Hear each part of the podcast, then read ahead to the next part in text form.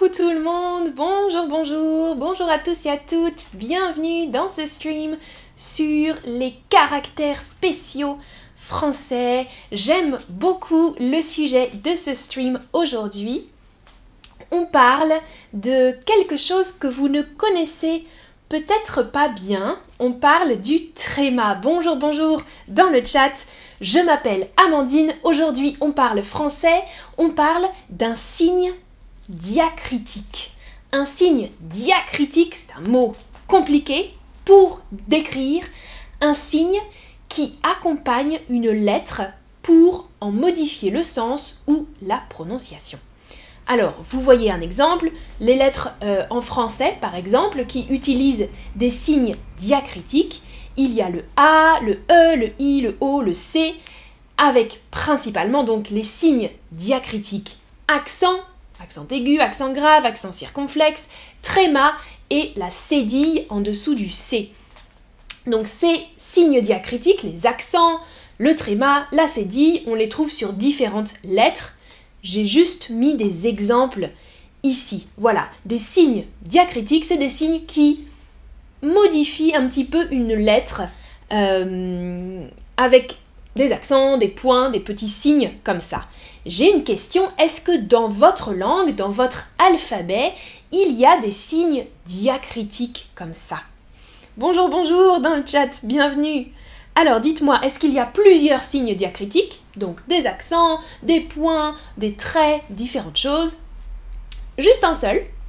Ou bien non, dans votre lettre, il n'y a pas de signes diacritiques. Je vois que la majorité d'entre vous me dit oui, plusieurs, hein, dont je sais que dans les, alphabets par exemple grec, cyrillique, euh, dans les langues nordiques au nord de l'Europe, il y a beaucoup de signes diacritiques, en allemand aussi. Euh, ok. Certains me disent euh, non, ok, et certains me disent oui, un seul. Parfait. Alors, aujourd'hui, on parle d'un signe spécial, c'est le tréma les deux petits points au-dessus de certaines lettres en français. Ça s'appelle le tréma. Donc vous voyez sur l'image, il y a un E tréma, un I tréma, un U tréma et un Y tréma. Dans la langue française habituelle, on utilise surtout les deux premiers, E tréma et I tréma. I tréma beaucoup, E tréma aussi, U tréma un peu moins, on l'utilise mais moins, et Y tréma c'est rare, on le trouve uniquement dans des noms propres, ça veut dire des noms avec une majuscule, par exemple des noms de ville ou euh, des noms de famille. Le Y tréma. bonjour, salut Oui, Nano, tu dis la diérèse diérésis pornos. Euh, on dit aussi, ça existe, la diérèse en français, c'est un peu différent, mais je sais que dans certaines langues, on dit euh, diérésis. Ouais.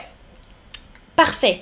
Alors, dites-moi, est-ce que ce signe de ponctuation avec les deux points existe dans votre langue?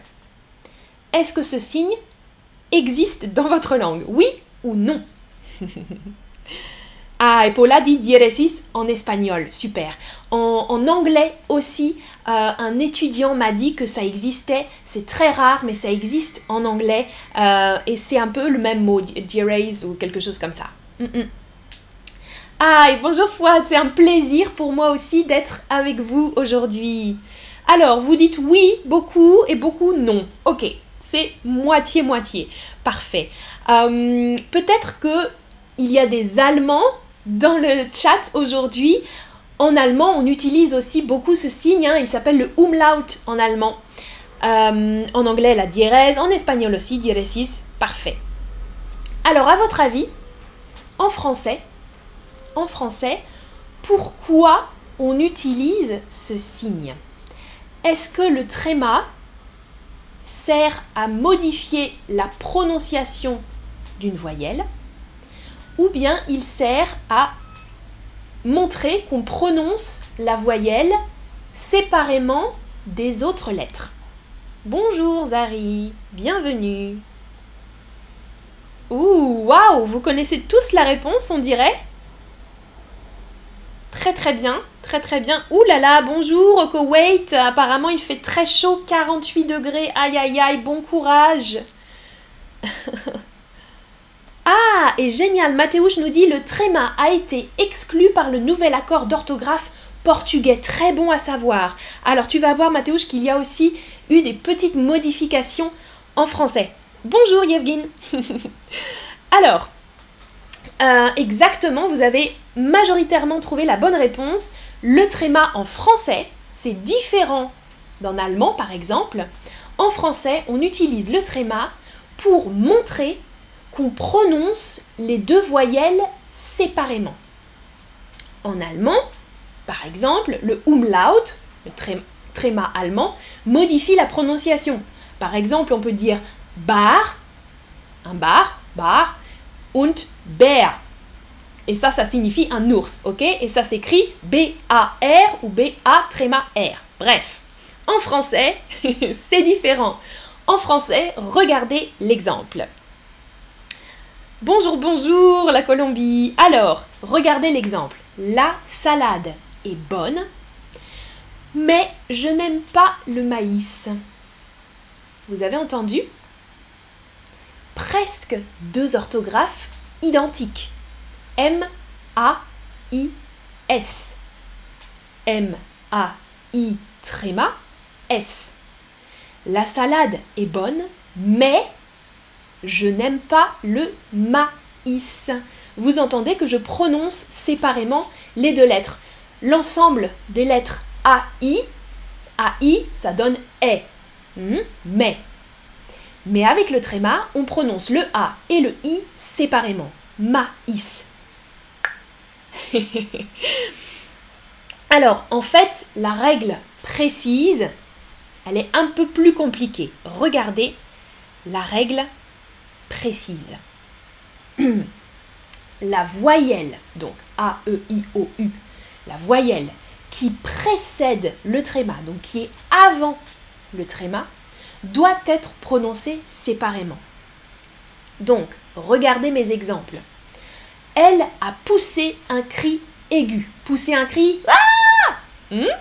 Elle a poussé un cri aigu. Aigu, A-I-G-U, masculin. Un cri aigu. Mais au féminin, elle a une voix aiguë. A-I-G-U-E, tréma. Vous observez que le tréma est placé sur la dernière lettre, sur le E, pour signifier qu'on prononce la lettre précédente, U. C'est un peu compliqué, et comme euh, Mathéus m'a dit dans le chat, en France aussi, il y a eu des modifications des règles. Il y a eu une simplification de l'orthographe. Donc, en, 1990, il y a eu une réforme pour simplifier. Regardez, la réforme dit que c'est la lettre sous le tréma qui doit être prononcée séparément. Regardez les exemples. Aigu, avant la réforme, le tréma est sur le E. Après la réforme, aigu, le tréma est sur le U. Pour montrer qu'on prononce le U. Aigu ambigu, avant la réforme, deux points sur le E, ambigu, deux points sur le U. Tréma sur le U. Alors, les deux sont toujours acceptés. Moi, euh, personnellement, j'écris comme avant la réforme. Euh, les deux orthographes sont acceptés et vous verrez très souvent la première orthographe. Donc, voilà, c'est un petit peu spécial quand il y a euh, cette question du U comme ça. Mais si vous mettez les trémas sur le U ou sur le E, c'est correct. Ok? Mais pensez à mettre un tréma parce que si vous ne mettez pas de tréma, A-I-G-U-E, ça se prononce egg. Hmm? G-U-E, G.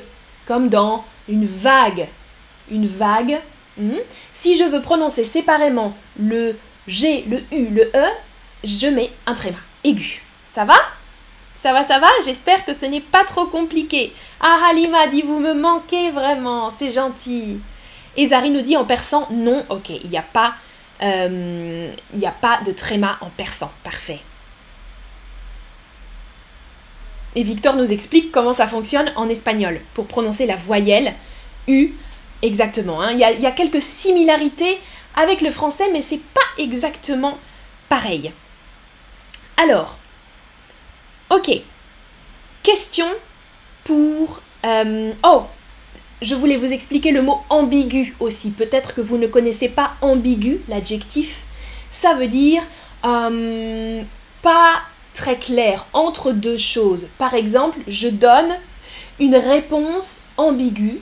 Une réponse ambiguë, ça veut dire bah c'est oui ou c'est non. C'est pas clair. Hmm? C'est ambigu, c'est entre oui et non, entre les deux, entre deux choses. Ok. Question pour vous sur le justement.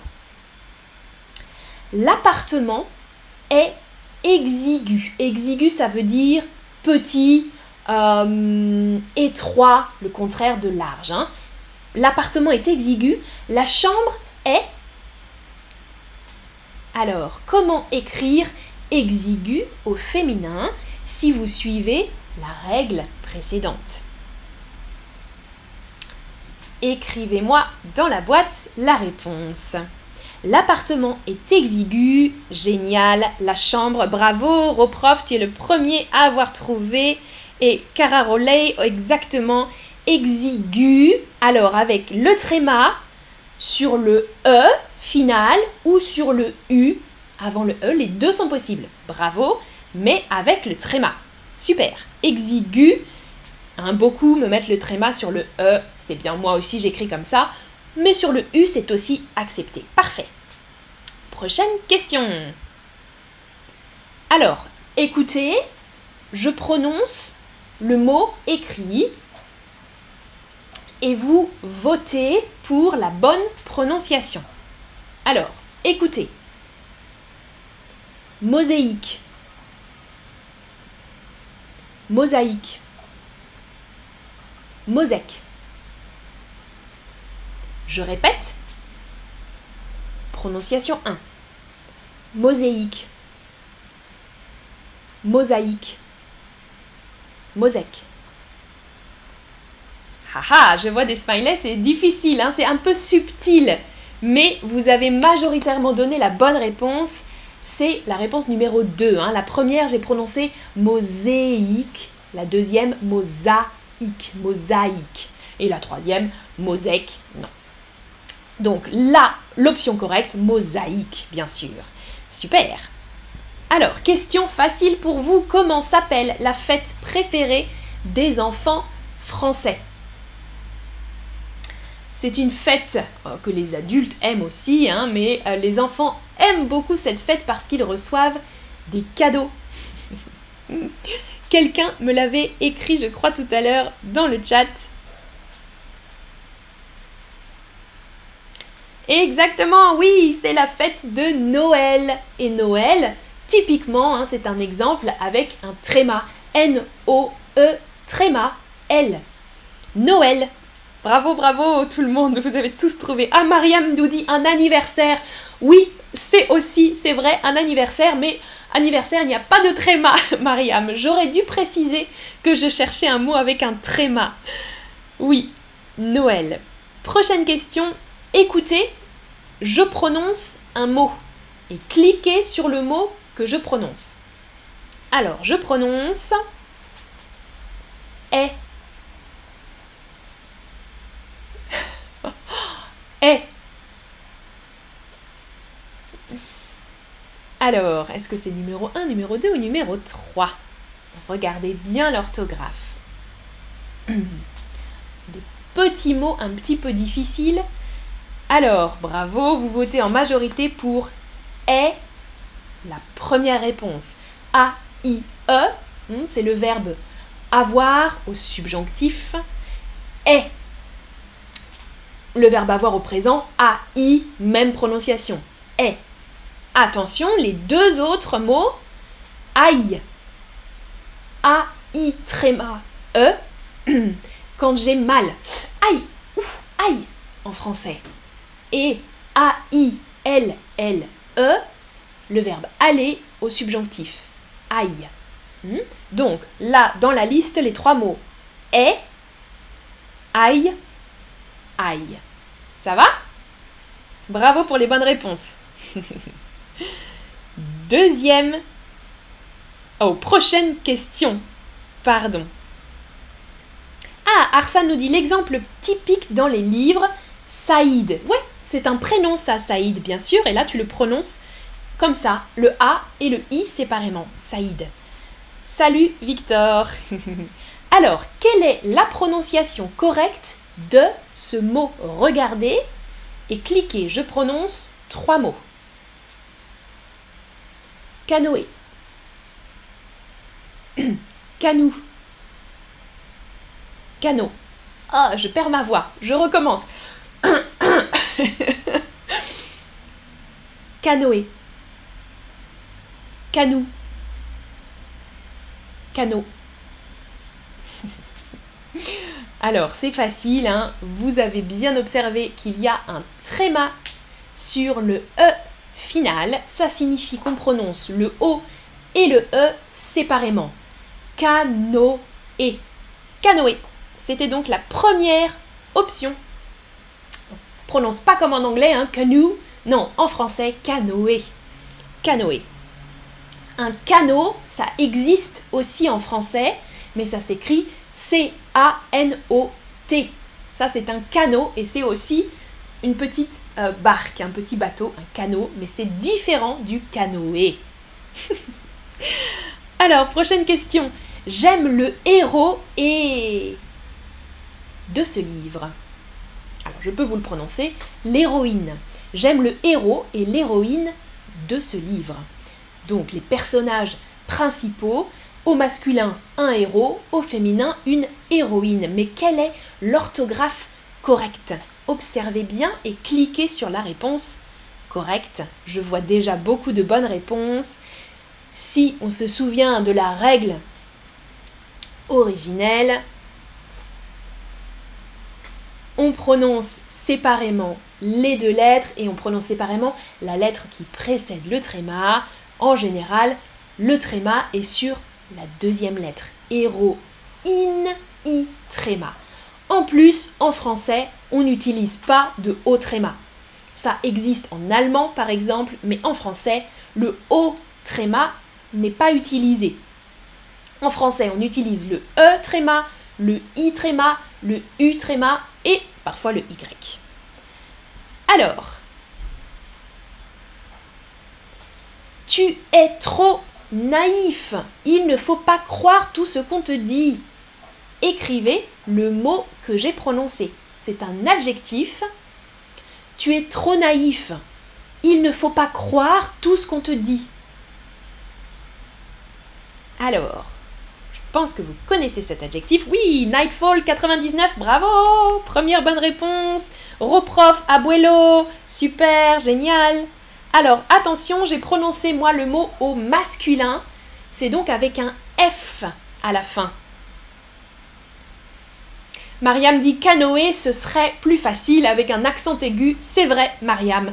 En plus, dans les adjectifs dérivés du mot canoë, on utilise l'accent aigu une personne qui fait du canoë, c'est un canoëtiste avec un accent aigu. Mais bon, on aime bien compliquer les choses, les Français, hein euh, Arsane, H de héroïne n'est pas aspiré. Une héroïne. Qu'est-ce que j'ai dit? Un héros, une héroïne. Une héroïne. Euh, alors oui, la réponse c'est naïf. Très très bien. N-A-I tréma F au masculin et V-E au féminin. Certains m'ont écrit V-E, c'est la forme euh, féminine. Tu es trop naïf, tu es trop naïve. Hmm? Une petite différence de prononciation. Une personne naïve, c'est une personne qui euh, croit tout ce qu'on lui raconte, même si c'est euh, faux, si c'est des histoires incroyable et moi je suis ah bon? Ah c'est vrai il a fait ça. Oh c'est incroyable. Mais non Amandine tu es trop naïve. Ce n'est pas vrai. Hmm? Prochaine question. Le prénom mhm, se prononce comment en français? J'ai quatre propositions, quatre prononciations différentes. Écoutez bien. Michel. Michael. Michael. Michal. Je répète. Michel. Michael. Michael. Michal.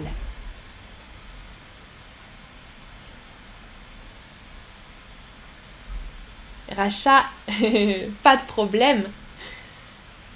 Je trouve ça très intéressant en plus. Quand j'ai préparé le stream, j'ai trouvé ça super intéressant, le tréma. Exactement, hein. deuxième prononciation en français, on dit Michael, Michael Jackson. Vous aimez ce chanteur, Michael Jackson? Michael en français. Michel, ça existe, mais ça s'écrit différemment. Michal aussi. Et Michael, ça n'existe pas en français. Hein. Michel, Michal, Michael. Là, on prononce que ça s'écrit parfois avec un K aussi, le prénom Michael. Hmm? Michael. Il y a beaucoup de prénoms en français qui ont des trémas en fait. Euh, beaucoup de prénoms d'origine bretonne aussi, d'origine celte. Euh, par exemple, Gwenaël au masculin ou au féminin avec deux L, E. Gaëtan, Gwenaël, Loïc, Raphaël, Joël, Gaël, Anaïs, Maël, Héloïse, Aïcha, Adélaïde, Naïma et Saïd, quelqu'un nous avait dit dans le chat. Exactement. Oui, Arsane, tu nous as écrit Michel. Michel, un E-L ou deux L-E, c'est la même prononciation, Michel, mais Michael avec le tréma. Ah, Maya, ok, la question, le héros, mhm, l'héroïne, pas la héroïne. Non, l'héroïne, L apostrophe. Ouais, l'héroïne. Ah, il y a aussi un tréma. Hein. l'héroïne, c'est donc le personnage principal d'un roman ou d'un film. Ça peut être aussi une drogue. Hein. L'héroïne, c'est de la drogue comme la cocaïne, aussi avec un tréma. Hmm? Héroïne, cocaïne. Ah, et Mariam nous dit, on dit aussi Michael en arabe. Parfait. Merci, Mariam, pour l'info. Alors, on parle donc là des prénoms. Ce sont des noms propres. Les prénoms, on dit, hein, il y a des noms communs une table, un chien, un bateau, et des noms propres, Amandine, euh, Gaëtan, Naïma, etc. Ou des noms de famille, ou des noms de villes également. Je vous ai parlé tout à l'heure d'une dernière voyelle qui peut s'écrire avec un tréma, qui peut porter un tréma, c'est le Y. Il y a en France quatre villes, uniquement quatre villes, qui s'écrivent avec un Y. Tréma, pardon, un Y tréma dans leur nom. Vous voyez le nom de ces villes Haï-Champagne, Failly-les-Nemours, Moï-de-Laine et Laï-les-Roses. Un peu difficile à prononcer. Parfois on dit plus vite, hein, Laï-les-Roses. Laï-les-Roses.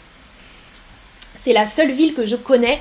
Euh, Laï-les-Roses, c'est en région parisienne. Je connais cette ville, les autres, je ne les connaissais pas. Et voilà, c'est vraiment le Y tréma est très très rare en français dans ces quatre noms de villes, parfois aussi dans des noms de famille ou des noms de rues, mais c'est vraiment peu habituel. Euh, dans des noms de famille peut-être anciens ou alors d'origine étrangère, euh, on peut trouver le Y tréma.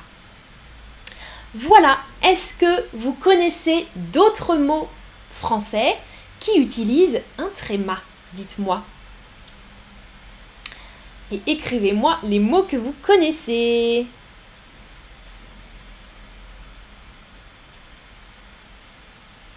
Romy Sanchez, merci pour ton temps, mais je vous en prie. Pas de problème.